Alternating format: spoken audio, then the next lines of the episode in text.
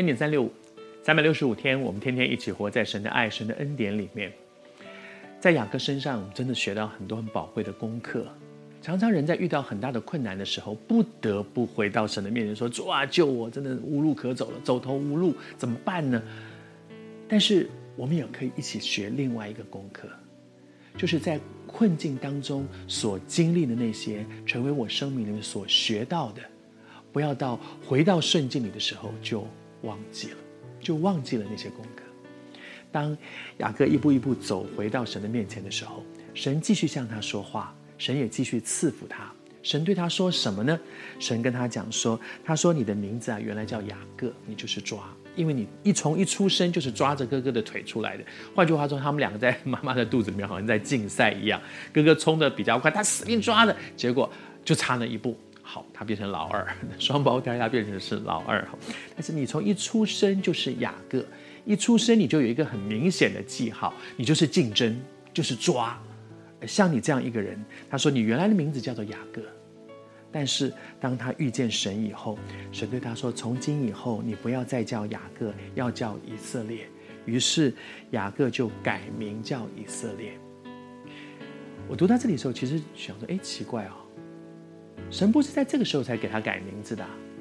在毕努以勒的时候，你记得吗？那个时候他要回家去见哥哥，害怕的要死，因为他觉得我这下就是死了，我这下是死路一条了，哥哥非杀我不可了。在那个最困难的境况之下的时候，他遇见神，神跟他摔跤，然后看起来好像他赢了，但是其实神摸他一把，他就瘸了。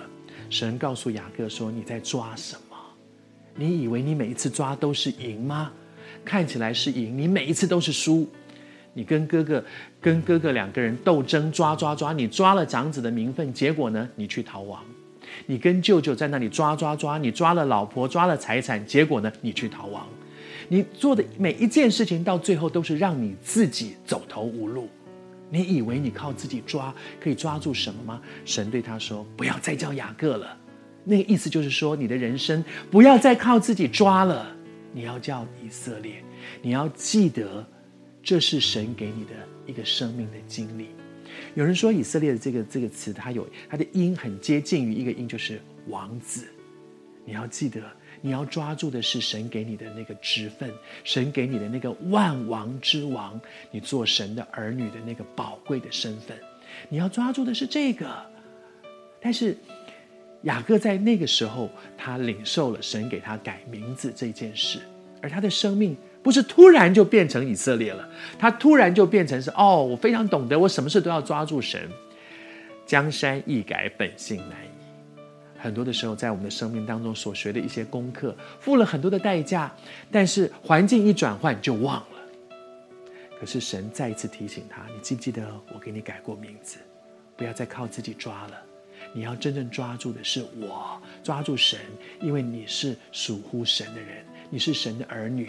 谢谢主，求主神，你的生命里面也有一些很重要的生命经历吗？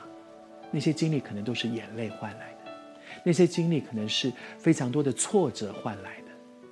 可是不要环境转换了，就忘了在那些经历里面，神对你生命给你的那个宝贵的。